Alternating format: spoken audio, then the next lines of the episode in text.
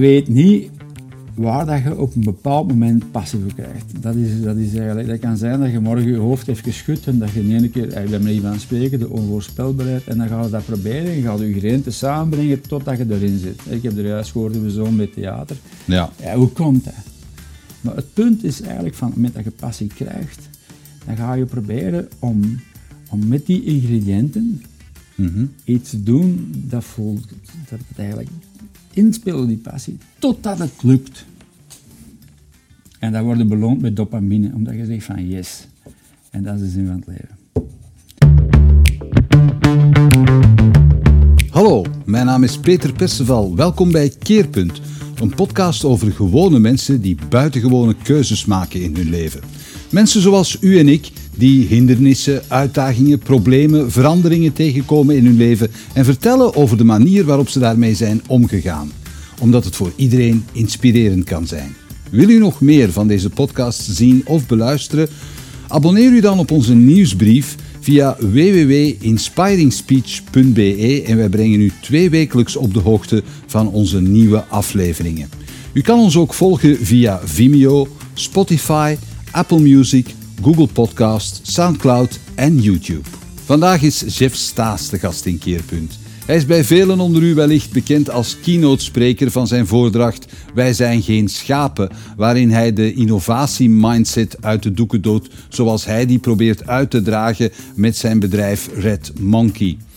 Tegenwoordig is hij dus vooral actief als innovatiearchitect die bedrijven en teams probeert duidelijk te maken dat men slechts kan innoveren als men mensen toelaat om buiten de lijntjes te kleuren. Het zal u misschien niet verbazen dat dat engagement vooral gegroeid is uit zijn eigen verhaal in het bedrijfsleven. Hoe dat precies in elkaar zit, vertelt hij in het volgende uur. Jeff, welkom. Bedankt dat je gekomen bent naar Antwerpen. Ja, dus eigenlijk graag. Ik kom graag naar Antwerpen. Vanuit Herentals. Ja, gemakkelijk weer ben niet. Jeff, je zit de man die het Kimpis in heel de wereld bekend maakt. dankzij uw keynotes, Ja, ja, dankzij uw werk rond innovatie. ja. Ehm, dus je zei voor een redelijk deel van de wereld en ook van ons publiek zei jij wereldberoemd. Maar mochten er mensen kijken en luisteren die u niet kennen, eh, hoe zou jij jezelf voorstellen dan? Ja, dat is, dat is eigenlijk een. Eh, eh, dat is moeilijk. Ik, gewoon, ik ben wie dat ik ben. Dat is misschien ook eigenlijk de beste voorstelling. Denk dat iedereen dat gaat zeggen: ik ben wie dat ik ben. En eh, van het moment dat je daar tevreden mee bent, dan zijn we al een heel eind. Ja, Dus oké. eh, ja. Dat is eigenlijk de vraag: hoe hoe worden wie dat je bent? Dat is iets Ja. heel anders. En dat is een. eh, dat zou misschien de volgende vraag geweest zijn. hoe zijn eigenlijk Ja, een beetje, ja, eigenlijk wel. Maar eh, dus als we moeten, je bent keynote spreker, je bent innovatiestrateeg, of hoe moet ik dat zeggen? Ja, ik noem me innovatie-architect zonder architect te zijn. Oké. dat is iets moeilijker. Maar dus, het begint allemaal bij, een, ehm, ehm, bij wendingen. Hè. Dus je, je weet niet waar dat je uitkomt. Hè. Ja, Dus eigenlijk de, het idee van dat je zegt van eh, op 15 jaar word ik dat, dat is, dat is maar een zeldzaam aantal mensen gegeven. En de rest is eigenlijk een, een zoektocht tot dat eigenlijk eh, ja, alle stukjes een plaats vinden waar dat je vallen. En, Ja. en een puzzel maken waar dat je zelf van zegt van, tja, dat wist ik niet. wie, wie was jij toen je 15, 16 was? Hoe, hoe, ik eh, was eigenlijk ehm, een te ijverige student. Ja? Ik, ja, ik, ik, Wat studeerde je? Ik, eh, ja, wat studeren, dat is eigenlijk, ik, ik kom uit, zoals zoveel mensen, uit een arbeidersgezin. En Mijn Mhm. vader en eh, mijn, eh, mijn moeder was huisvrouw in de termen van toen. Mijn zuster is gaan werken van de 14 jaar, dus, dus eigenlijk is het een arbeiderswoning. En dan ga je studeren zonder advies. Eh, dus je gaat gewoon naar school. Maar je wordt niet begeleid in de zin van eh Joseph, want zo noemde ik thuis. Ja. Je moet voor dokter gaan, je moet voor dat gaan. Dat was eigenlijk gewoon... eh je naar school en je luisteren naar je leerkracht. Dus ik denk dat ik eigenlijk wel een gedisciplineerde leerling was. Ja? Ja, dus eigenlijk was dat de eerste in de klas. Of toch bij de eerste. Werd zeker dat verwacht of hadden dat, ligde dat aan uw eigen op? Ik denk dat dat aan mezelf lag. Ik, eh, ik kon met discipline eigenlijk eh, uren studeren. Mhm. en, en samenvattingen maken. Zo. Ik kan me perfect herinneren. Moest je hard studeren ook? Moest je veel moeite Eigenlijk doen? zo. Ik denk dat ik te veel studeerde voor Hm. wat dat nodig was. Dat zat erin gebakken. Zoals bij iedereen anders. Ik heb ook veel vrienden gehad die dat dan niet deden, maar bij mij zat er dat in. Vraag nu niet hoe dat, dat kan, maar dat was zo. Mhm. Het is eigenlijk een... wacht, 12, 13, 14 jaar, dan gaat hij naar het tweede, derde middelbaar. En toen is er eigenlijk wel een, een verandering gebeurd. En dat zat ik eigenlijk in wat je nu zou noemen het, het, eh, het lager middelbaar ding. Dat dat Ja, ja, ja. zo Het Mhm. lager middelbaar en het hoger middelbaar. Mhm. En ik denk dat ik toen eh, op het einde van het lager middelbaar het advies kreeg om een technische richting te gaan volgen. En dat was eigenlijk, ja, je kon niet, ja, je kon dat toen toch niet, hoe moet je dat zeggen? Er zat toch, toch in Herentals, en ik denk dat in veel andere eh, situaties ook was, dat is eigenlijk het, eh, arbeiders gingen naar de Rijks en een college, en dan ging het ook nog naar een technische richting. Dus eigenlijk, ehm, je werd eigenlijk naar een technische richting geduwd, en bij mij was dat eigenlijk evident. Ik, maak, ik was eigenlijk echt slecht in talen. Oké. Dus dat was echt niet aan mij gegeven. Dus, eh, en dan heb ik daarna twee gedaan in de tijd. Een TSO richting elektriciteit, elektronica. Dat was de eerste richting elektronica. Maar ik moet wel zeggen, ik deed dat graag. Dus eigenlijk als je bij mij thuis in de kelder kwam, dan was dat dan een oscilloscoop en een voeding. En dan was ik zelf mijn printplant aan het maken en ik kreeg er wel energie van. En Mhm. dan, ehm, zoals bij zoveel, hè, was ik 18 jaar.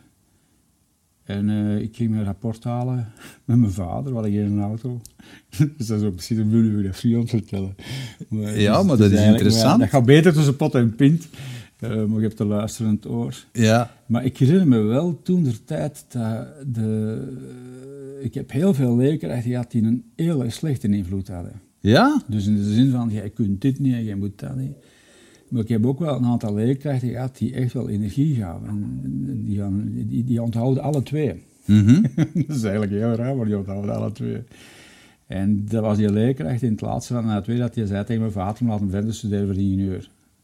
Hij was toen technisch ingenieur. En ik heb dat toen, eh, mijn vader twijfelde en eh, ik weet nog dat we toen wandelden naar langs een stamkroeg en de cafébaas zei hetzelfde. Zei hetzelfde. Ja, dat, Ja? dat Vlaams komt er altijd. Ja? En daardoor ben ik eigenlijk mogen beginnen met hogere studies. Maar uw papa zag dat zelf niet. Die... Maar die wist dan niet wat dat was. Ja. Die, die, wist, die had alleen respect voor ingenieurs Hmm. op zijn werk. Hè, toen. Wat deed hij zelf? Hij is in de tijd eh, heel lang diamantslijper geweest. Ja. Voor een baas. Uiteraard, in de dat- streek daar, Ja, in de streek, de Kempen. Dat was eigenlijk... eh, ik herinner me toen dat nog kleiner was. toen was ik tien jaar. Dan ging ik... eh, dat was toen in de garage bij familie achteraan. Dat waren de kleine, ja, kleine diamantslijperijen. Mhm. En dan zeiden we altijd tegen mij, toen was ik 10, 12 jaar, dat is uw molens te zitten. Echt voorbestemd. Ja, ja. Ja. Ik dat was dan het slijpkot eh, roken. Dan, ja, met dat slijpsel erop doen en zo. Dan moest ik soms met de fiets slijpsel gaan halen. Dat was een paar kilometer ver nog in een auto. En kwam terug slijpen en zo. Dat was eigenlijk wel... eh, eh, ik herinner me dat we zijn aan het afwijken. Dat, er zo, dat je soms binnenkwam en zei, de deur toe. En dan was er een steentje gesprongen uit die... Ja, ja, ja, ja, ja. En dat was iedereen ontvegen. Met een zeef. Totdat hem gevonden werd. Hè. En dat was eigenlijk... Oké, is wat. Maar dus eigenlijk in... Het zijn wel boeiende verhalen te rapen, hè? Ja, maar in dat die- is, in dat dat is niet boeiend, omdat eh, ik vertel gewoon mijn verhaal, zet er morgen iemand anders en heeft zijn eigen verhaal. Dat Ja, is iets ja, dat ik ook geleerd heb. Maar dat eh, is iets dat... Ik, ik, ik, ik haak er even op in gewoon, eh Jeff, omdat... ik- de- dat is daar heel groot geweest in de streek, de diamantslijperij. Weinig mensen weten dat nog. Maar dat, dat was echt een, een, een, wat je zegt, hè, een, een, een, een verhaal van vader op zoon, Ja, van dat was echt... moeder eh, op dochter ook, ja, die dat deden. Ja, dat zit erin. En dat was heel dikwijls bij familie en, en ja, dat waren de... Dat en de stamkroeg, en dat het eigenlijk in de campen eigenlijk vrij goed voor leren. maar ja, om een lang verhaal kort te maken, dus mijn vader zat niet in een milieu van mensen die studeerden of zo. Dus die, die wist alleen toen dat die leerkracht zei tegen hem, laat hem verder willen studeren. Ingenieur, ingenieur, gaat dat? Dat was het enige. Ja. En dan heb ik eigenlijk eh, de kans gehad, dus, eh, ik wil nog altijd, nog- altijd, Joseph, je mag een jaar studeren, maar als je het niet door bent, moet je gaan werken. En zo was het. Mocht Ja. niet op internaat, hadden we een trein op en af. Maar toch... eh, En waar, waar ging je dan studeren, in Mol. technisch ingenieur? in In de, Mol. de technische school in Mol. Mhm. De- Ik denk dat dat een HORITO noemde, Hoor Rijksinstituut Technisch Onderwijs. Er was Ja. een optie kernenergie bij. Ja, en dan studeerde. Gestudeerd, gestudeerd, met dezelfde discipline. Als, als, eh, dat heb ik altijd wel gehad. Dat heb ik altijd gehad, die discipline. Eh, maar of dat dan nu altijd met passie was, dat is iets anders. Dat is iets anders. Zeg, en die, die, die leerkrachten, had leerkrachten die een positieve impact op u hadden, Ja. en je hebt leerkrachten die een negatieve impact op u hadden. Maar in uw, ik, ik vind het interessant om daar even op in te haken, omdat je in uw keynote-lezingen, Ja, maar ge, daar... geef je daar, geef je daar duchtig gas tegen, hè? Ja, dat is eigenlijk omdat je... Weet je wat, als je daar... Als je daar langer mee bezig bent... Het is eigenlijk spijtig dat ik nu als 65-jarige, ik ben er 65 jaar geworden, dat je nu de dingen kunt zien hoe dat ze in elkaar raken. Het verrast mij altijd hoeveel tijd dat je ervoor nodig gehad hebt Hm? om die, om die verbindingen te maken. Dus ik kan nu dingen beter, dingen beter uitleggen die me toen overkomen zijn, of anderen heb zien overkomen, wat je wel zegt, dat is fout, maar ik vond daar de woorden niet voor. Hm. En dat is eigenlijk voor mij op dit moment lukt veel beter. Met dat weer de gevolgen van dien dat je daarin ergert, dat voor u eenvoudig lijkt en door anderen niet wordt begrepen. Ja. Dat is dan weer een, een- het, eh, de keerzijde van de medaille. Maar Mm. dat is een... ehm, maar sorry, ik ben een beetje Nee, nee, nee, nee. Nee, je hebt absoluut geantwoord op de vraag. De, je zegt nu van ja, voor, eh, voor, eh, voor mij is dat duidelijk en voor anderen niet zo heel erg. Is dat iets dat je, dat je hebt als ingenieur, dat je snel dingen doorziet en dat je zegt van kom, Nee, laat ons daar naartoe gaan? Ik denk het niet. Ik denk dat het gewoon te maken heeft met... ehm, ja, wat je tegenkomt. Mhm. En de beslissingen die je neemt op het moment dat je tegenkomt. Ik denk dat dat zeer belangrijk is. We hebben een buurman, eh, is een schilder, maar die kan ook heel goed systeem denken. Dat is eigenlijk, die kan, die kan met kleuren en met, met materiaal goochelen, zodat hij eigenlijk iets fantastisch maakt. Maar dat is ook doorzicht. Dus, Ja. dus eigenlijk, dat zijn, dat zijn allemaal mensen die eigenlijk... eh,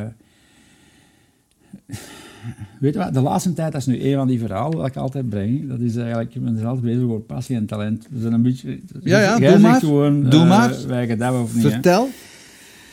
Maar dat is eigenlijk, je, gaat naar school en, en je, hebt, allee, ik, ik kan nu verwoorden in de woorden dat ik het nu zou verwoorden, niet toen. Ja. Mhm. Maar ik ben er nu zeker van dat je, dat je hier op de wereld rondloopt met een rugzak met dingen die je uniek maken. Ja. Mhm. En sommige van die dingen zijn er heel veel en sommige dingen van die dingen zijn er weinig. Dus bij mij, DT zit er heel weinig in. Maar dat wordt opgevuld door andere zaken. Zingen zit er ook niet in. Eh, maar eh, techniek en verbanden leggen zit er enorm veel in. Dus ik, ik puzzel, ik doe ook mastermind, ik word graag geconfronteerd met, met complexe toestanden. En, en ik, ik, eh, techniek en zo, en elektronen en zo, ik kan dat visuele wiskunde ook. Hè. Statistiek minder. Maar ik bedoel ermee dat gecombineerd met je lichaam, de spieren, je gehoor, je zicht, dat maakt u als persoon. Dus laten we zeggen, dat zit allemaal in je rugzak. Ja. Dat zit allemaal in je rugzak. En uw rugzak en mijn rugzak, dat is uniek. Maar dat maakt mensen niet uniek. Dat is, dat is, wat dat mensen uniek maakt, is... ik zeg het nog eens een keer, ik had dat niet kunnen vragen toen ik 12 jaar was. en nu nog, hè. en overlaatst, dat is een metafoor die ik wat meer en meer gebruik, om uit te leggen wat ik bedoel met wa- waarom dat we hier rondlopen. Maar ik zeg het, Peter, als je te noemt, want ik ben eigenlijk geen filosoof, maar... Nee, maar Ja, ik, iedereen- ik volg u, ik volg u. ja, maar dus ben mee. Als, je, als je een kok ziet, Mhm. dan, ehm, dan, dan die kan toveren met ingrediënten. Mhm. Een goede kok. Ja. En een kok die zegt eigenlijk, ik heb, ik heb eh, vis, ehm, vlees en uh, gelabdieren en kruiden en groenten en fruit en al mijn toestellen. Hè, ook dit koken en een creuset en potten en pannen en dit en geen. En je zet dat ervoor en die kan daarmee toveren. Maar die gebruikt niet alles Mm. ene keer. Die, die zegt niet, ik ga nu eens een gerecht maken en alleen een kip. Nee, die, die, die, die slaagt erin om met zijn denken en verband te leggen, om een beetje kip en een beetje dit en een beetje dat. En dat op die temperatuur, een beetje flamberen, ik krijg al water in mijn mond. en dan, dan slaagt hij er in om te zeggen, wow. Ja. En dan zeg je, dat is een masterkok. En die Mm. krijgt sterren, dit en geen. Maar dat is eigenlijk iemand die leren koken heeft met ingrediënten. Mm.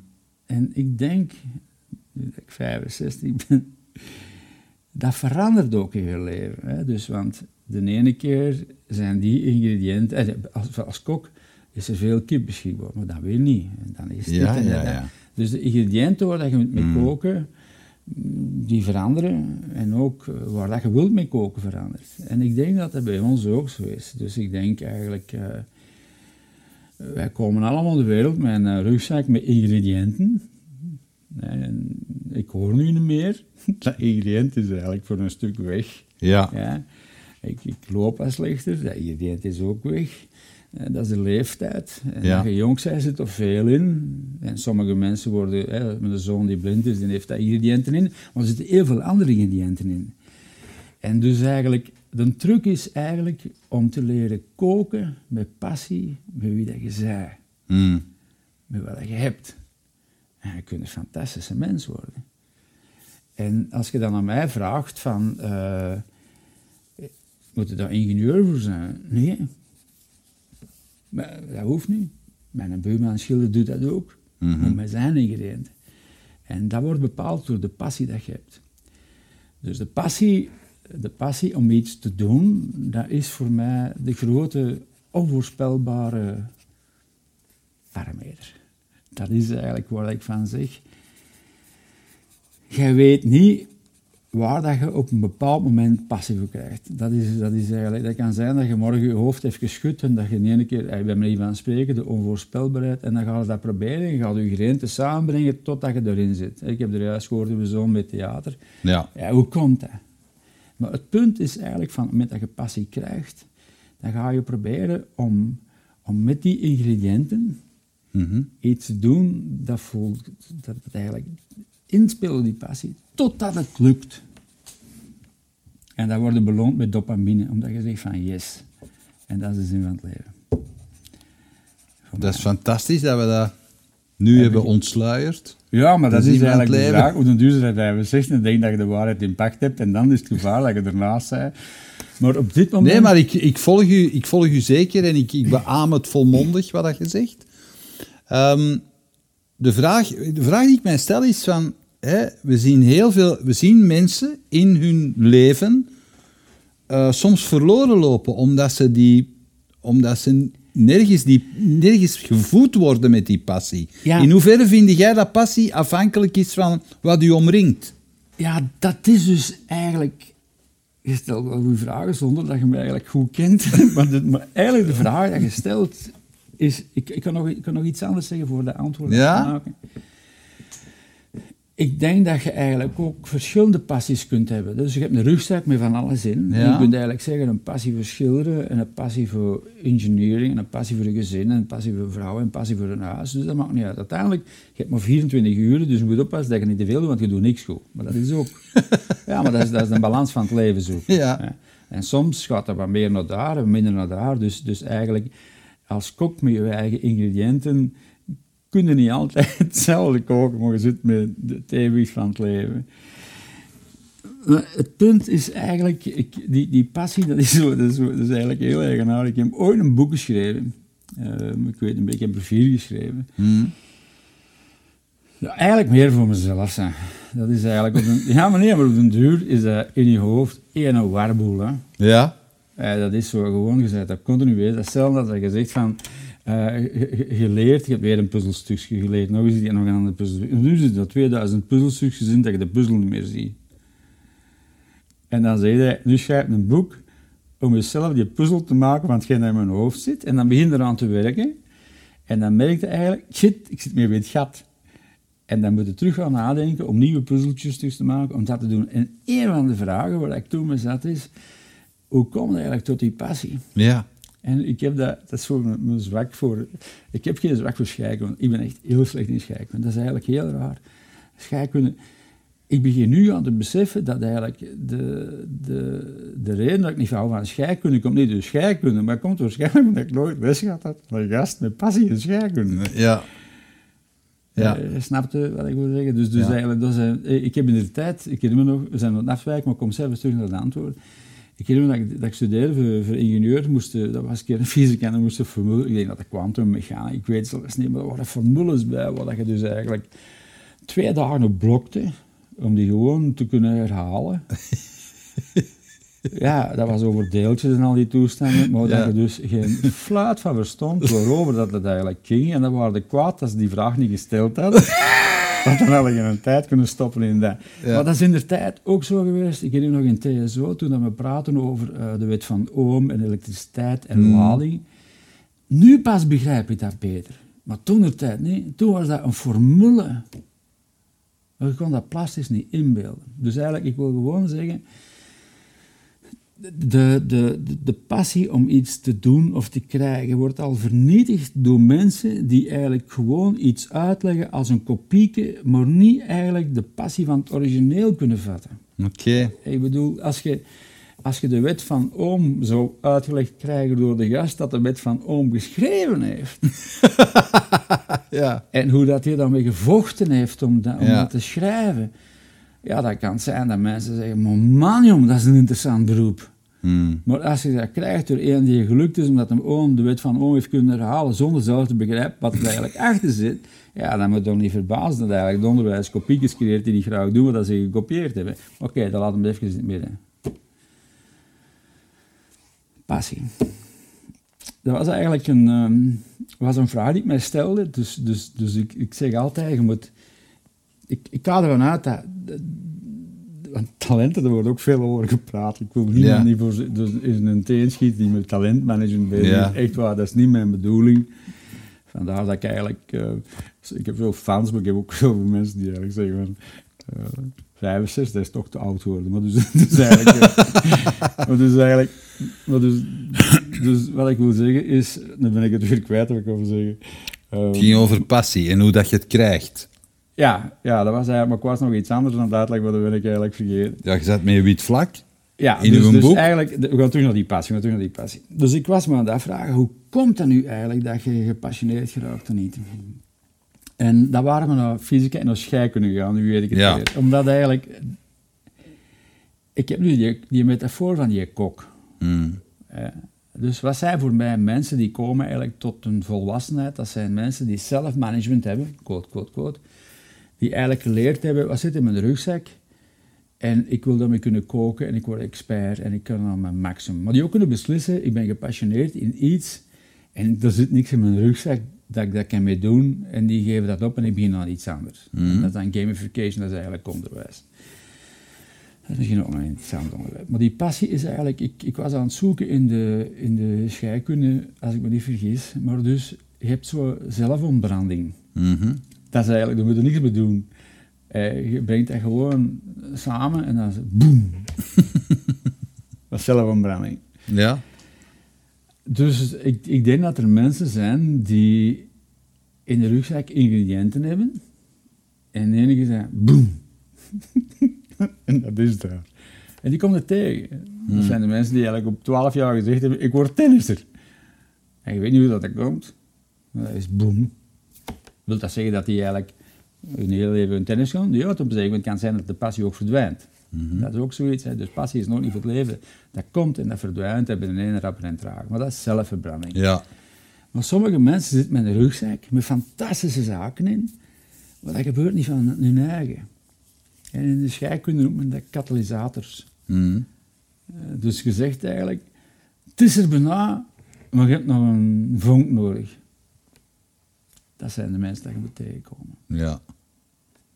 Ja. Om, en ik denk dat dat eigenlijk het volwassen worden is. Dat is eigenlijk dat je naar een, eh, een instituut kunt gaan, onderwijs, die eigenlijk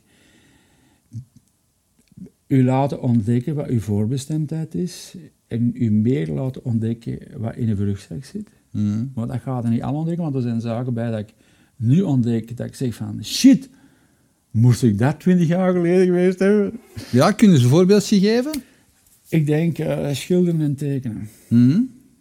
Ik denk dat dat bij mij... eh, dat zit erin. En je wist dat niet? Nee, omdat je er nooit niet op aangesproken geweest bent. Misschien zo eens even terzijde.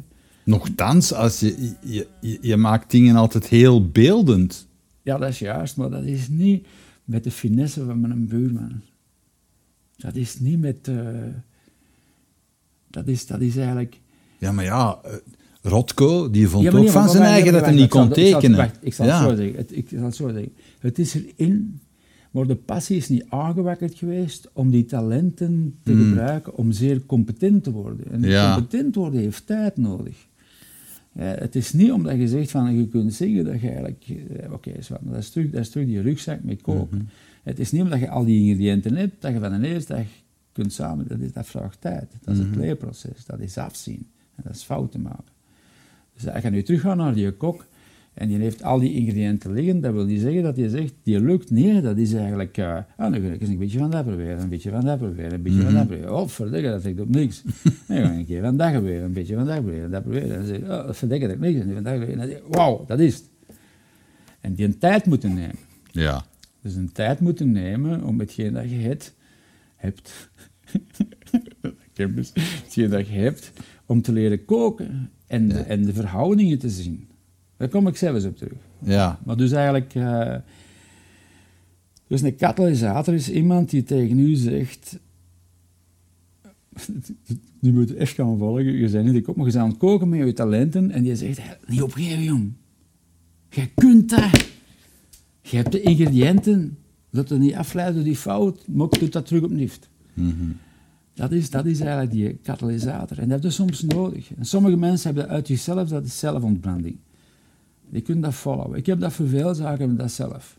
We hebben bijvoorbeeld lezingen gegeven en boeken schrijven. Moet niemand tegen mij zeggen, chef, heb je een katalysator nodig? Nee, nee, blijf er weg, want als je katalyseert, dan is, dan is, dan, dan is het nog erger. Je moet mij gewoon gerust laten en een tijd geven. Dat, zit in, dat is met veel zaken zo. Ja. dus hij heeft, waarom, dat ik weet, hij heeft ook zijn tijd nodig om dat te laten sudderen. Maar oké, is wat. Dus je hebt zelfontbranding en je hebt katalysators. Maar er is nog een ander stof, en dat noemen ze eh, retardants. Mhm. Dat is eigenlijk degene dat eh, Vertragen. vertragen of tegenhouden. Die zeggen, oh, het gaat nou branden. Smet er gauw wat water op, of, of, of, of zand, en mm, dan is het niet aan brand. Die komt ook tegen. En dat is gevaarlijk. Dat zijn de mensen die zeggen van, oh, hij gaat dat dan, je kunt er wel eigenlijk mee bezig. Je kunt zelfs geen, geen Nederlands schrijven zonder het van. En jij gaat boeken schrijven? Idioot, ga ze een trik leggen.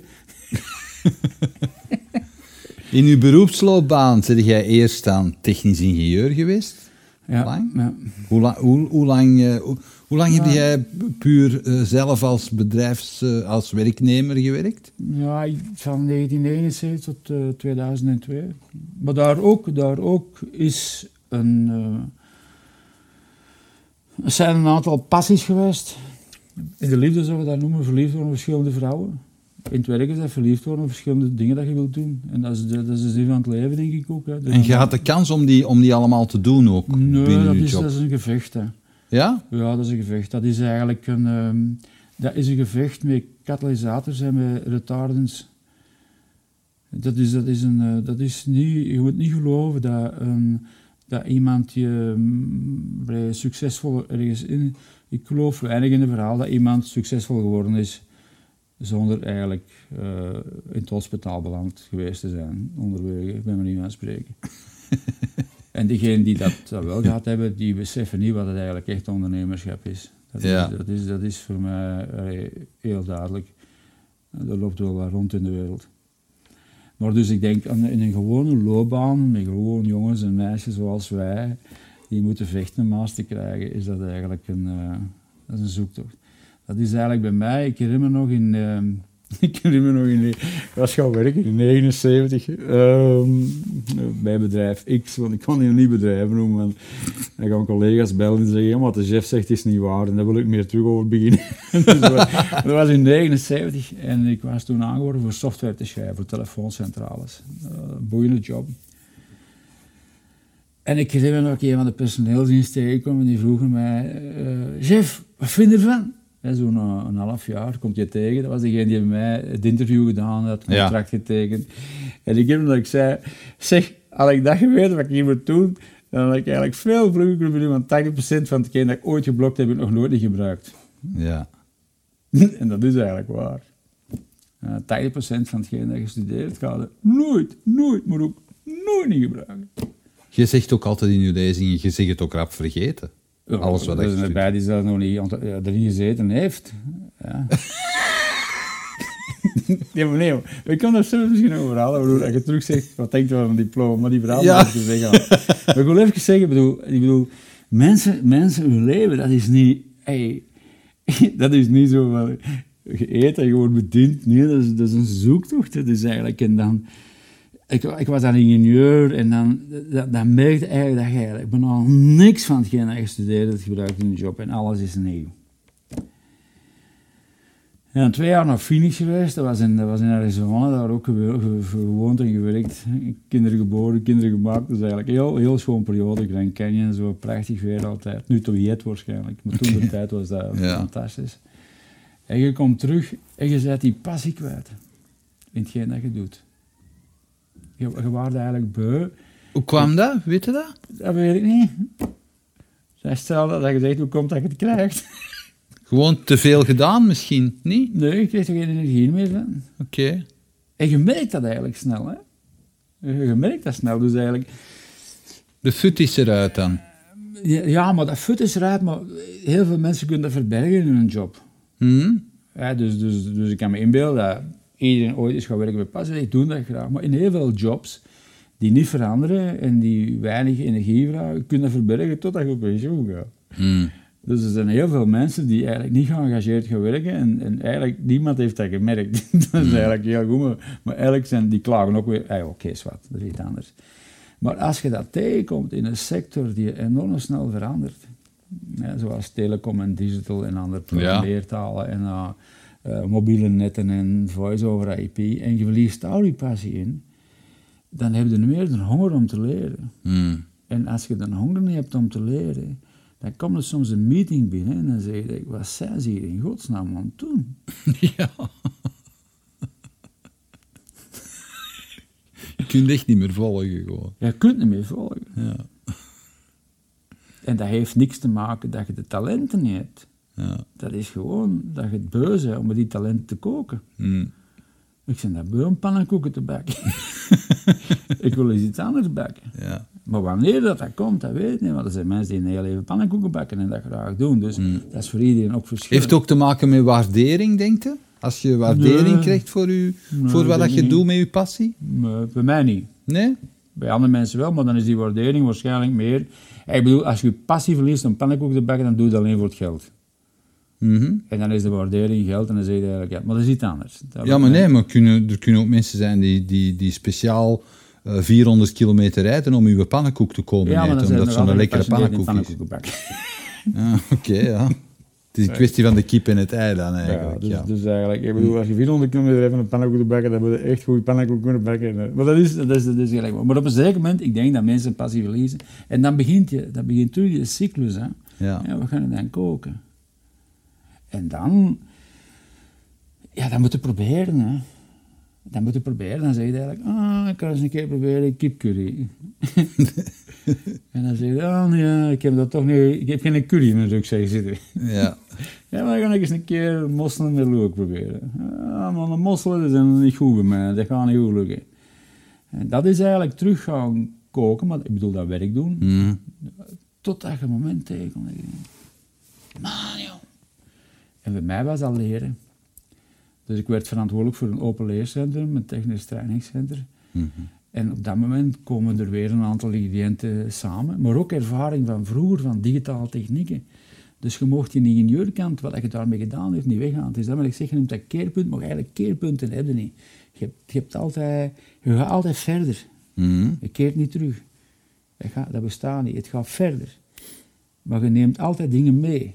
Maar je hebt wel op een gegeven moment een keerpunt gehad toen dat je gestopt bent bij het bedrijf waar dat je werkt. Ja, maar dat is, dat is, dat is, dat is, dat is terugweging. Eh, Oké, zoals ik begrijp, het programma een keerpunt, behoud dat, is een goed programma.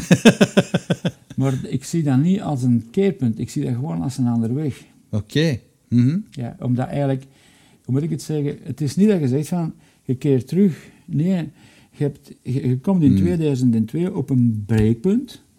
Want toen de tijd was ik echt bezig met leren en management development en cultuurinnovatie en dit en hetgeen. En, je- en je ziet eigenlijk de uitdagingen die dat er zijn. En met een rugzak, zei de kok, en je, zie, je kookt oplossingen, Mhm. waar dat je van zegt, dit zijn de oplossingen voor dat. Maar je zit eigenlijk met een, een, een, managers en dingen die dat die oplossingen niet begrijpen, omdat ze dat systeemdenken niet hebben. Mhm. En dan ontploft dat. Eh, Dus, dus eigenlijk op een zeker moment ontgroeide eigenlijk eh, je omgeving. Dat is, dat is eigenlijk een van de zaken die ik altijd vertel. Het is, het is zeer gemakkelijk om te vertellen, eh, we moeten inzetten op, eh, op talent.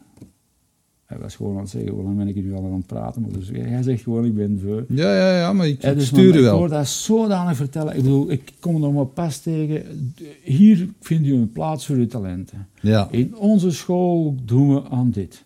In ons bedrijf dat. Maar dat heeft consequenties. En men houdt geen rekening met die consequenties. En ik bedoel ermee... Als, als je het echt meent... En je zegt eigenlijk, wij houden rekening met uw rugzak. Mhm. Ja. En wij laten daar u mee koken. Dat wil zeggen dat je altijd beter gaat leren koken. Dat wil zeggen dat je competenter en competenter wordt. Dus staat geen einde op. Dus ik bedoel ermee, als ik zeg tegen u, Peter, ik, wij hebben nood aan uw talenten. En ik geef u een job, waar je dingen kunt koken, waar je passie voor hebt. Dan ga je altijd leren. En Hmm. leren en leren en leren en leren. En je wordt competenter. En natuurlijk ga je gerechten willen maken die complexer en complexer zijn. Ja. Dus de uitdaging zit erin.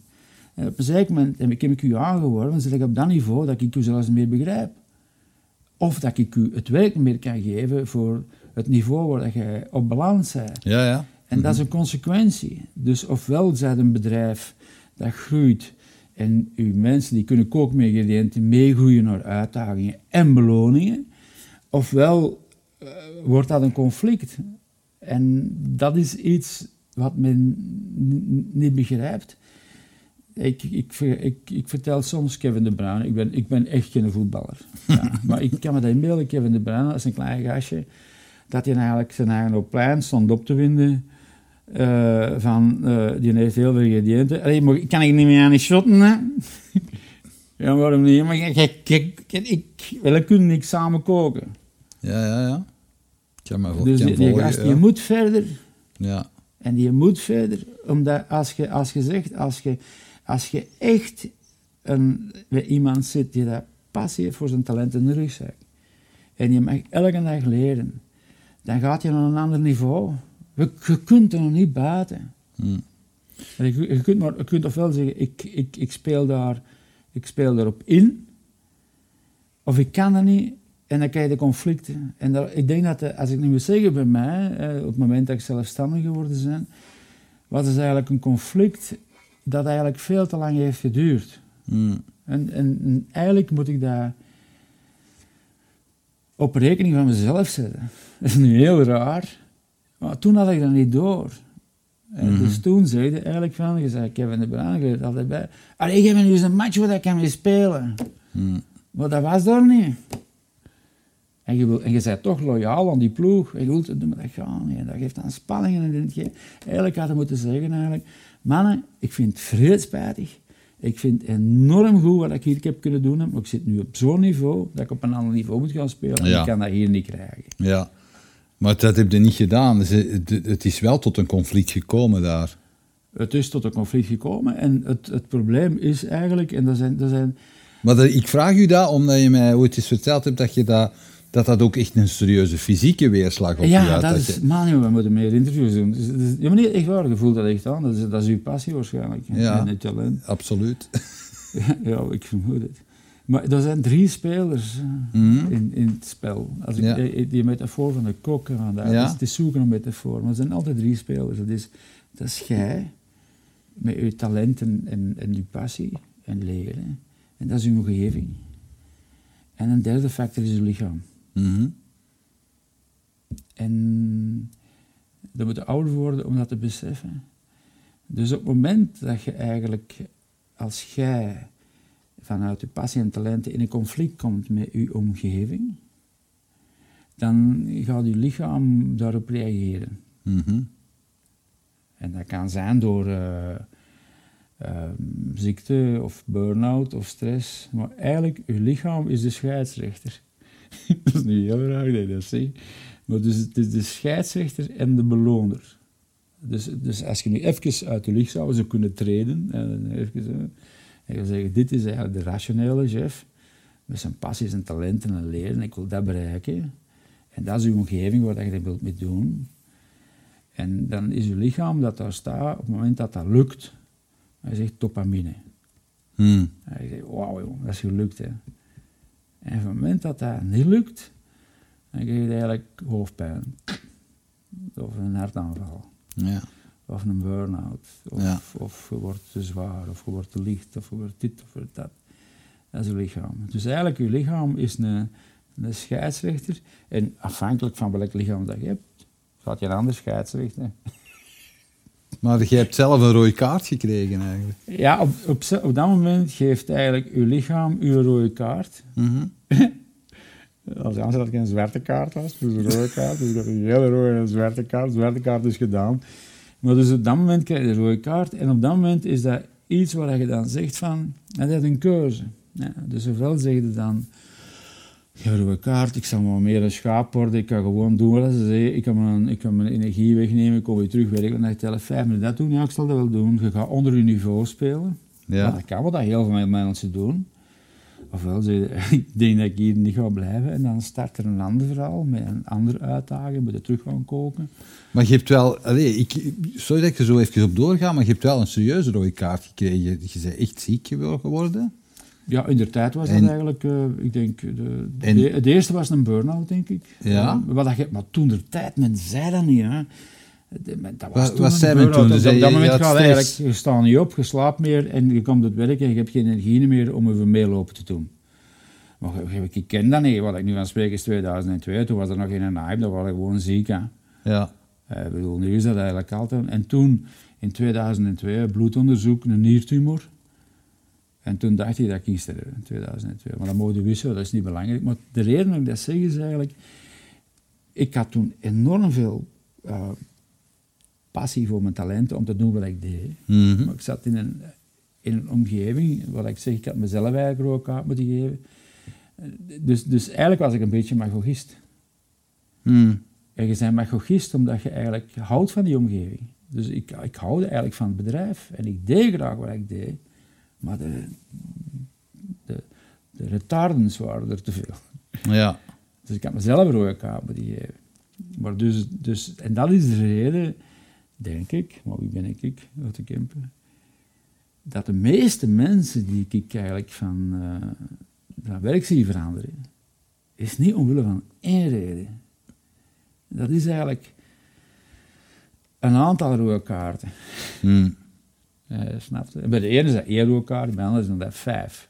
Maar één van de rode kaarten kan zijn, ik ben niet Kevin de Bruin in een straatploeg en ik verdien veel te weinig. Nou, dat is Ja. een rode kaart, hè. Ik ben Kevin de Bruyne en ik krijg veel aan bras, want ik kan niet shotten met die gasten, want die kunnen mij, die kunnen mij niet ontwerken. Dat is ook een rode kaart, hè. Of ik krijg een rode kaart omdat ik zeg tegen mijn baas hoe dat je moet gaan shotten en die snapt mij niet. Ja, dat is ook een rode kaart, hè. En dan steekt je lichaam er ook een rode kaart bij, je slopt niet meer. Ja. En dan komt er nog een kraal bij van een vrouw bij die zegt van, zeg maar, je dan met aan te zakken worden, hè. en dan komt er eigenlijk de radioloog bij en zegt, zie je op een longen, hè. Ja. En dan, dan, dan op een zeker moment zeg je eigenlijk, het is gedaan, hè, mannen, nu, hè. Ja. Nu ga ik iets doen. En wel, heel veel mensen, die hebben verschillende rode kaarten gehad. Snap je? Ja, en die zien En, dat en dat zijn de mensen ook waar je goed kunt mee praten, omdat die eigenlijk diezelfde ja, toestand hebben meegemaakt. Dus dat is heel boeiend. Maar ik zeg het nog eens een keer, dat is mijn verhaal. Maar uiteindelijk, maar uiteindelijk heb je, je, hebt, je, je hebt ook de ziekte van Meunier gekregen. Ja, dat was ik bijna vergeten. Dus, eh, Dat was ik nou vergeten. ja, maar dat het is gevolg eigenlijk- is wel dat je bijna doof geworden bent. Ja, zeg maar doof. Ja. Maar jij bent nu echt een eh, medische toer aan het dat- Nee, maar ik- ik dit vind het relevant, Ik ben, ook- ik ben ook omdat gevac- ik dat ben is- ook- ik ben ook gevaccineerd nu tegen COVID. Dat is eigenlijk gewoon... Ik er kunnen er wel bij zeggen. Eigenlijk maakt dat weinig uit. Maar die meneer is eigenlijk een... ehm, dat, zijn, eh, dat zijn plotseling eeuwigstoornissen dat je Ja. krijgt. En eh, terug daar opnieuw, hè, dat is eigenlijk... Dat is je lichaam, hè. dat is weer een rode kaart. Hè. En dus ik had dat soms... ik heb dat nooit in een auto gehad, al gelukkig. Eén keer, Mhm. maar dat was, dat was te minimaal. Maar dan, dat is een menuuitaanval en dan draait die kamer om. Hè. Dan, dat, je kunt dat niet inbeelden. Maar als je een menuuitaanval krijgt, is dat ja, iets in het binnenoor dat ontregeld raakt. Stoffen die zwellen eh, en organen, eh, die zwellen. En daar worden Ja. hoorhaartjes mee geplet. En dat, dat, dat, dat zo haartjes, pluk, pluk, pluk, nu breken die en liggen die aan horen meer. Dat is bij mij gebeurd. Dus ik ben eigenlijk ehm, in diezelfde situaties daar. Mhm. Het lichaam zegt rode kaart, maar geeft dat niet door terug. Hè. En, en, en, en laat hem bestaan. En dan op een zeker moment te veel rode kaarten. Ik zeg, eh, ik ben er weg hier, dat is niet doen. Als je aan mijn echtgenote zei, je moogt zelfstandig worden, want ja, dat is, dat is een onzeker leven, nog altijd. Zeker met covid. Dat geeft dan ook weer een andere kaart. dat is dus het hele leven is eigenlijk... Dus dat is, het hele leven is eigenlijk één verzameling van rode kaarten en groen kaarten. Dat tof zijn. dat zo, dat zo. Je zou zo denken, wat leg, leg al je rode kaarten op tafel. Zeg, dat rode kaart. Leg nu je groen kaarten op tafel. En sommige mensen die allemaal rood. Dat vind ik erg. Ja, maar weet je wat mij nu fascineert? Is dat, hè, je vertelt dat nu, voor, voor heel veel mensen zou dat een reden zijn om te zeggen, oh, ja, ik kan er- en die gaan Ja, erbij zitten en die, terug. die blijven, dat is- ja, die blijven dat is- hangen. Dat is Wat, heeft ervoor gezorgd dat jij niet bleef hangen? Zelfontbranding. Oké?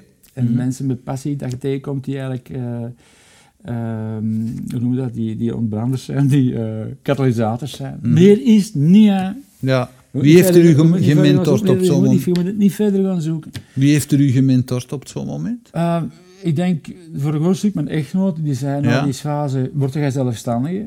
Mhm. Eh, en ook fans. En de energie dat ik kreeg van lezingen. En je moet je dat inbeelden. Ik, ik- maar je wordt zelfstandige. Toen, toen was ik eigenlijk nog niet bezig met lezingen. Dat is pas nadien gebeurd, nu dat ik erover nadenk. Maar je krijgt... Je, op een zeker moment... Dat is zoiets dat je... ehm,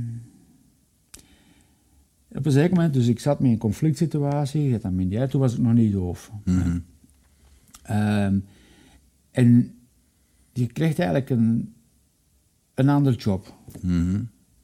Ja, want ik had toen een kaderfunctie en dit is geen auto aan het werk, verzekering. En eigenlijk het bedrijf was wel loyaal naar mij toe. En dan zeg ik tegen mij, Jeff, daar klik het niet in, maat. Kevin de Bruyne daar, je mag daar niet shotten. Maar je kunt wel projectmanagement doen. Maar ik vond dat nog altijd heel interessant. Maar ik denk dat Kevin Bruyne zou gezegd hebben, oké, dan ga ik projectmanagement doen.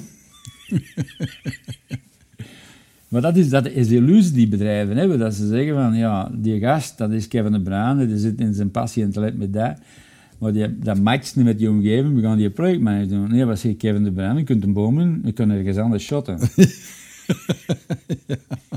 Ja. ja, maar, maar sommige mensen kiezen voor projectmanagement. ja, uit veiligheid. Uit veiligheid, en dat, en dat begrijp ik ook. Ja. Want het is niet evident, je weet meer een heel ander verhaal. Maar dat doorvoeren, dus, dus toen zat ik met meneer. En ik, ik werd zelfstandige, geen inkomen, je wordt meer gevraagd voor lezingen. Dat is je heel netwerk valt weg, dat is een heel ander verhaal. En je zit met de angst met die meneer. Mhm. Gaat dat weg? En na zes maanden was dat gedaan. Mhm. Dus ik kan hier 100% zeggen, die meneer was een rode kaart van je lichaam. Als een gevolg van, jij zit als Kevin De Bruyne niet goed. En mijn lichaam reageerde met dat en mijn andere, dat is weer iets anders. En dan de vraag is van, waar krijg je de energie? Nu, die meneer heeft, heeft wel impact gehad, want zoveel jaar nadien zijn we daardoor doof geworden. Dat, dat is gaan niet weg. Maar die meneeraanvallen zijn er niet meer. Mhm. En dat is door weggegaan. Dus eigenlijk een lichaam, als ik het nu zo bekijk, dat is een scheidsrechter. Die geeft je dopamine. En die geeft je rode kaarten met allerlei tekenen. Dus zo kun dat je uit je job dopamine krijgt en rode kaart dat een beetje in balans zit. Maar op een zeker moment is dat uit balans met te kiezen. Dus mijn ervaring nu is, is... En dan komt het terug naar onderwijs hè, en al die toestanden. Hè. Dus, dus eigenlijk wat, wat, wat er nu gebeurd is, is... Dat is allemaal vrij gebeurd in een vrij stabiele omgeving. Maar nu, Je bedoelt COVID en zo, hè? Ja, bedoel, bedoel, wat dat toen gebeurde is toen ik nog werkte in Ah ja, oké, 2002, ja, Qua beroep, Ja. hè, toen was er nog altijd, dat waren nog altijd beroepen voor het leven, bij manier van spreken. Dus als je toen veranderde, was dat willen van dat je passie verloren aan de passie kreeg. Maar vandaag de dag, met al hetgeen dat er vandaag gebeurt, zijn de beroepen die gewoon verdwijnen. Hmm. Door technologische evolutie, door eh, de wereld die aan het veranderen is. Eh, ik bedoel, dat is eh, impact van het klimaat, dat gaat enorme impact hebben. Dus sommige mensen gaan nu geconfronteerd worden in één keer met het feit van, ze kunnen Kevin de Bruyne zijn, maar we, we shotten niet meer. Mhm. Ja, dus bij mij, ik was Kevin de Bruyne, maar eigenlijk zeggen, kijk, je mag daar die shotten, ga ergens anders shotten. Maar het komt eruit, nee, je kunt niet meer voetballen. Dan moet je het anders gaan zoeken. Dus eigenlijk, we komen in een wereld die eigenlijk, waar dat mensen continu op zoek moeten gaan naar, naar nieuw. Ja. Maar dan toch liefst als kok, met de ingrediënten dat je hebt. En onderwijs is er niet klaar voor. Hè. En ik bedoel ermee, als ik, ik zie naar onderwijs, dan zijn ze altijd bezig geweest met, je moet al DT inschrijven, en je moet al fysica insteken, en je moet de wet van Oom insteken, en geschiedenis, en dat. Ze waren bezig met de ingrediënten. Maar ze waren niet bezig met koken, met je als individu. Want dan hadden ze tegen mij gezegd, chef jong, jij kunt fantastisch schrijven. Ik weet dat je geen DT-fouten kunt maken, maar je bent een schrijver.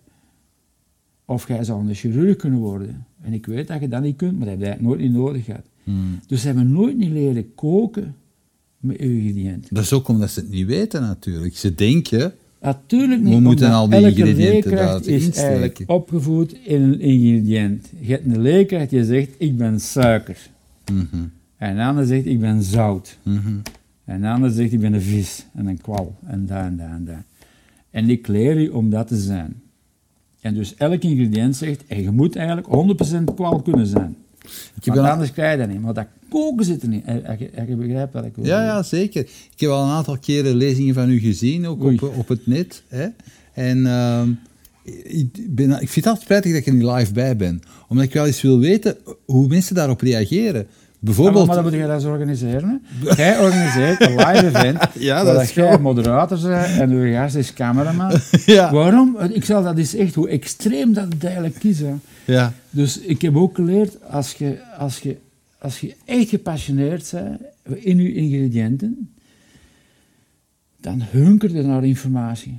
Dus, Ja. dus eigenlijk, als ik nu, ik ben nu met, met greenscreen bezig, met een ander businessmodel, dat is leren. Hè. Een ander businessmodel in deze wereld, dat is continu ingrediënten en, en koken tot dat werkt. En hopelijk gaat het nog werken voordat ik 80 jaar ben, maar dat werkt. Maar dat is geleerd. Dus, dus ik, ik leer eigenlijk vraag. Ik heb, ik heb een uitdaging, ik kan zoeken naar informatie Hmm. totdat dat klopt. Ja, maar waar haal ik die informatie? Op internet en bij andere gepassioneerde mensen. Want er is één gouden regel. Ik ken niemand niet die gepassioneerd is in zijn talenten en die dopamine krijgt, die je niet wilt vertellen wat hem kent. Echt, hè? Dat, dat, dat, is gewoon, ik denk, genetisch. Dus mensen die, of dat jij nu uw beroep doet, met uw passies en uw talenten rugzak en dat, en ik het mijn, op het moment dat wij beginnen gaan te praten, Mhm. zeggen we alles. Mhm. Maar dat kun je niet doen met iemand met een rugzak waar niks in zit. En met geen passie om iets te doen. Dat is juist. Want die doet dat niet. Nee, Die krijgt er geen energie van. dat herken ik Dus de helemaal. Mhm. reden waarom ik tegen u zeg, om dat te doen met een live audience, hè, dat is die leerervaring. Ik kijk er naar uit om eigenlijk gechallenged te worden door iemand met een vraag waar ik van zeg is, nu moet ik eens terug gaan kijken hoe dat je kon koken. Want dat is interessant. Ja, ik, ik, omdat ik mij voorstel, ik, ik ga mij voorstellen, bijvoorbeeld in het onderwijs, maar ook in het bedrijfsleven, dat er wel eens mensen zijn die hun, hun wenkbrauwen fronsen en zeggen, ja, dat is allemaal wel goed wat je zegt vertelt, maar wat moeten wij hier doen? Moeten wij de deuren gaan openzetten voor eender twee die er dan binnenkomt omdat een passie heeft? Ja, maar dat is eigenlijk het punt. Dat is, dat is ook weer het- hoe dat je merkt eraan. Je hebt mensen die eigenlijk de deur is toe en je hebt andere mensen die terugkomen met een vraag. Mhm. Eh, je merkt dat direct. Hè? Dus je hebt, je hebt mensen die, die het niet begrijpen. Wat ik, wat ik begrijp, dat je niet begrijpt, dat je mij voor de eerste keer hoort, dat je zegt, wat zegt nou? Dat is juist. Maar je hebt ook mensen die zeggen, jongen Jeff, je spreekt nu over die rode en conflicten en onderwijs en diploma's, maar, maar wat bedoel je dan juist en wat zou dan het alternatief zijn? Waarom? Dat zijn ook mensen die op zoek zijn naar oplossingen, want die zien ook de problemen. Mhm. Maar als je mensen hebt die het probleem niet zien, dan, zien die, dan zijn die ook niet aan het kijken naar oplossingen. Maar is dat, zien ze het probleem niet omdat ze zich persoonlijk aangesproken voelen? Ik zeg maar wat. Eh, ik moest nog lachen. Een paar dagen geleden was er een schooldirecteur op tv. hè, en er, er, kwam, ik weet, er was in een verslag de, de, het, hoofd van de, het nieuwe ho- hoofd van het eh, GO. Die Ah, zei van we moeten meer experten in de, het onderwijs binnenhalen. Mensen die, een verhaal dat jij ook doet. Hè, mensen die eh, goed zijn in video's maken. Mensen die goed En zijn in heeft dingen. 100% gelijk. Voilà. Hè, en er kwam dan een schooldirecteur in beeld zei, ja, maar dat gaan we nu toch niet doen, zeker? Ja, en dan gaat 100% het allemaal in de statuten zijn. Ja, die heeft 100% Dus, ongelijk. moest, moest onmiddellijk aan dat u denken. hetzelfde eigenlijk als je nu... Hey, dat, is, dat is heel moeilijk om, om iets te... Om, Dus wat zeg je tegen zo'n schooldirecteur? Wat- hoe Niks, hoe, niks hoe laten die dat probleem inzien? Nee, Niet. je moet gewoon met de schooldirecteurs werken dat wel begrijpen. Oké, wow. Maar Dat, dat, dat is juist het dilemma. Hè. Dus, Ja. dus ik bedoel ermee... Denk je nu echt, even gaan terug naar de metafoor dat ik altijd gebruik. Hè. Dus, dus jij bent een technologisch ontwikkelaar. en Je zegt, hé hey man jongen, fantastisch ontdekt. Wij kunnen stem opnemen en we kunnen nu sprekende films opnemen en uitzenden. Ja. Ja, meneer, voordat er is. Het is allemaal gemakkelijk om, in, om, om, te weten als het er is. Ja, dan ja, is het ja, gemakkelijk. ja. De stofzuiger zonder zak, een stofzuiger zonder zak, waar gaat dat stof dan naartoe? Dus je moet eigenlijk een, auto die uit zichzelf rijdt. Ja. Dus mijn vader moest het weten, is gestorven 56 was, een GPS, een auto die vertelt hoe dat je moet rijden. Ik bedoel, als je dat tegen die mensen had gezegd, toen dat er nog, toen had ik nooit een auto, er gaat een auto komen en je moet gewoon zeggen wat dat je zegt, dat je nu links moet rijden of rechts moet rijden. Je zegt, je verklaart je zot. Dat is het probleem van vandaag. Dus je moet eigenlijk begrijpen dat je leerkracht je zegt, zeg je zot,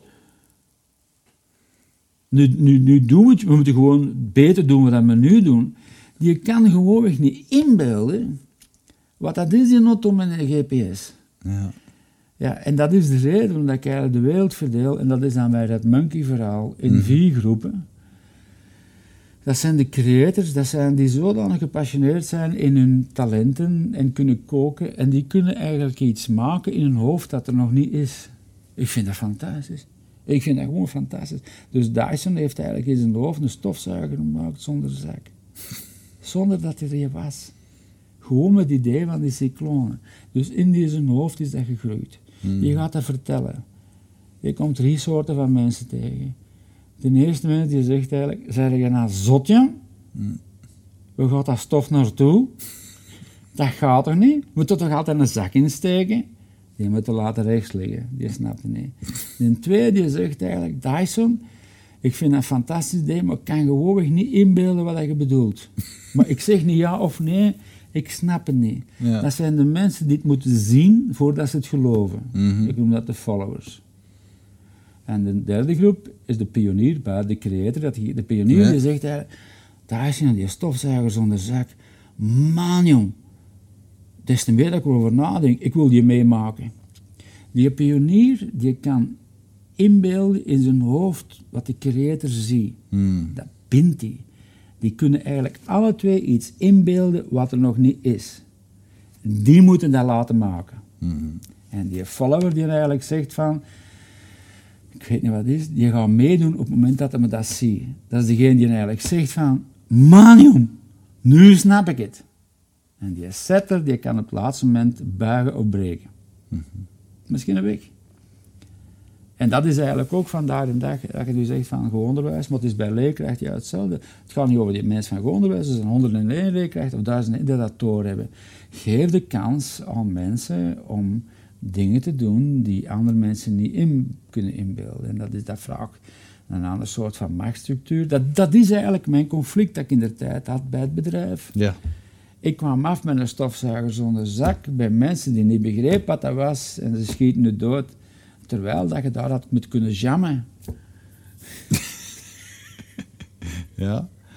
Als je nu kijkt naar je eigen roeping, Hmm. in hoeverre. Ik ga eerst een andere vraag stellen. Die groepen, hoeveel procent zijn er zo van die mensen onderling? Dus hoeveel, Wel, van, die, denk- hoeveel van, die, van die tegenvringers zijn er? Hoeveel van die pioniers zijn er? Dat is eigenlijk iets wat we nu moeten gaan ontdekken. Dat is, dat is eigenlijk iets wat we, dat, we, dat we eigenlijk tot nu toe ook niet nodig gehad hebben. Hè. Dus we, komen uit een wereld van, ik zeg altijd, weinig informatie, weinig veranderen. Maar nu worden we nu worden geconfronteerd met zoveel. eh, Pak nu Afghanistan, pak nu COVID, pak, pak alles, er komt zoveel af. Hmm. Dus nu moeten we de moed hebben om mensen die eigenlijk met een missie om dingen te veranderen, onderwijs of gelijk die het idee hebben van een stofzuiger zonder zak, om die in contact te brengen met pioniers en te laten bewijzen dat het werkt. Hmm. En pas als we organisaties en beleidsmensen de moed hebben om dat te doen, gaan we weten hoeveel dat er zijn. Ja. En ik denk dat we verbaasd gaan zijn. Nu gebeurt dat niet. Nu gebeurt dat niet. Oké. Maar ik denk dat we verbaasd gaan zijn hoeveel dat er gaan zijn. Waarom? Het is situationeel. Hmm. Het heeft niks te maken met. Het heeft te maken met uw rugzak. Mhm. Als, als in uw rugzak uw passie muziek is, dan ga je creator zijn in muziek. Maar niet een autofabrikant. Dus Jij ik wil... denk dat iedereen het gaat vinden in zijn... zijn man, het, is, het kan zo mooi zijn. Ik bedoel, de wereld snakt Mhm. naar dit. En het wordt doodgedaan door mensen... Uh, immers water, ik kan het niet anders noemen. En jij wil mentor zijn van die pioniers? Diegenen die willen. Maar eigenlijk pioniers met... Wel, dat is altijd juist hetzelfde. Je hebt mensen met macht en middelen nodig die de drive willen geven. Kunnen ook pioniers zijn, toch? Ja, maar als je praat over de schaalvergroting die we nu nodig hebben... Ah ja, die kunnen ook... Ah ja, zeker. zeker. Dyson, Ja, ja, nee, nee, dat is juist. Goed Maar voorbeeld. het is altijd zo, als je... Als je des te grotere golven dat je wil maken, des te meer vermogen dat je nodig hebt. Mhm. Dat is altijd hetzelfde. Dus ik denk dat we nu gaan naar een situatie waar dat we vrij snel grote golven nodig hebben voor verandering. En daar heb je de middelen nodig. Ik denk niet... Pas op, dat is, ik denk dat de, de, de tijdspanne die we ons gegeven hebben om eigenlijk nog in te spelen op NSF is zo kort geworden dat je meer kunt doen met een rippeltje. De, maar dat is het project waar je nu mee bezig bent. Dus je wilt nu mensen samenbrengen rond dat gegeven. gewoon- Hè? Ik, heb, ik heb eigenlijk in mijn leven te veel, met vanuit mijn passie denk ik, te veel energie gestopt in dingen waar ik nu van zou zeggen van, chef, ga gewoon op zoek naar de mensen die eigenlijk er klaar voor zijn. Mhm. En dan moeten we naar de wereld gaan. Dat Mhm. is eigenlijk een... ehm, dat, is- dat, is- dat is eigenlijk een van mijn laatste conclusies. Dat gaat over crowdsourcing en crowdfunding. Mhm. Dat is, des te deceptiever uw idee is, des te meer pioniers moeten gaan zoeken verder van u. Mhm. Ja, dus, en, en daar is ook internet. Dus internet is er niet alleen voor informatie. Internet is er eigenlijk ook om mensen die zeggen van... Hé hey gasten, ik bedoel, ik zal het volgen. Ik ben Dyson, stofzuiger zonder zak en ik heb tien mensen die mij kennen.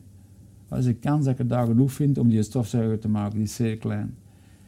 Dus eigenlijk wat wij moeten durven is eigenlijk... Ik ben Dyson, de stofzuiger zonder zak. Ik stuur dat in de wereld. Dat is een ander soort van pitchen. Wie wil er daaraan meewerken? Dat is crowdsourcing en crowdfunding.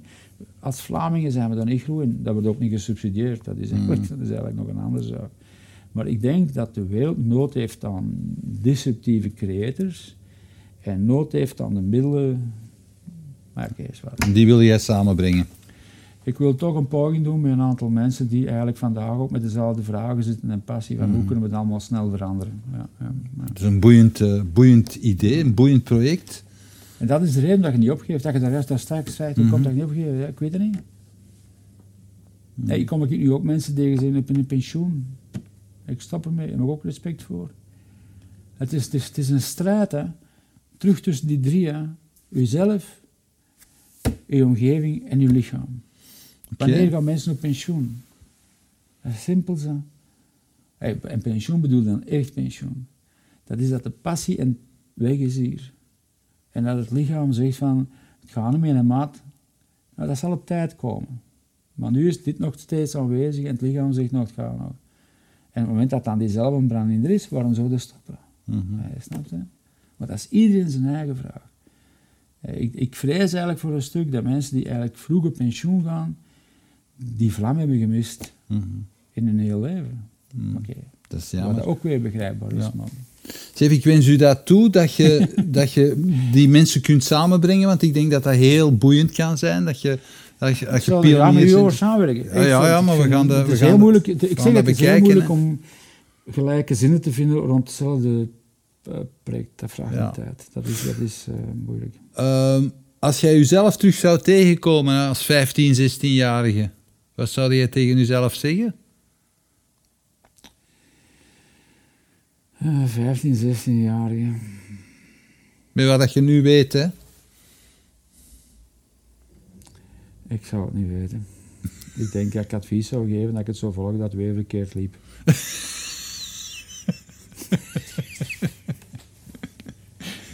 dat is, dat is, dat is, ik, zou dat niet, ik zou het niet kunnen geven. Misschien wel dat je zegt van, eh, ik zou het niet kunnen geven, omdat het is allemaal zo onvoorspelbaar. Ik heb over laatst een artikel, we, zijn, we gaan niet terug beginnen, hè. Nee. We gaan niet terug beginnen, maar dat is zo boeiend te werken van de hersenen. Ja. Eh, Waarom maakt een beslissing A of B?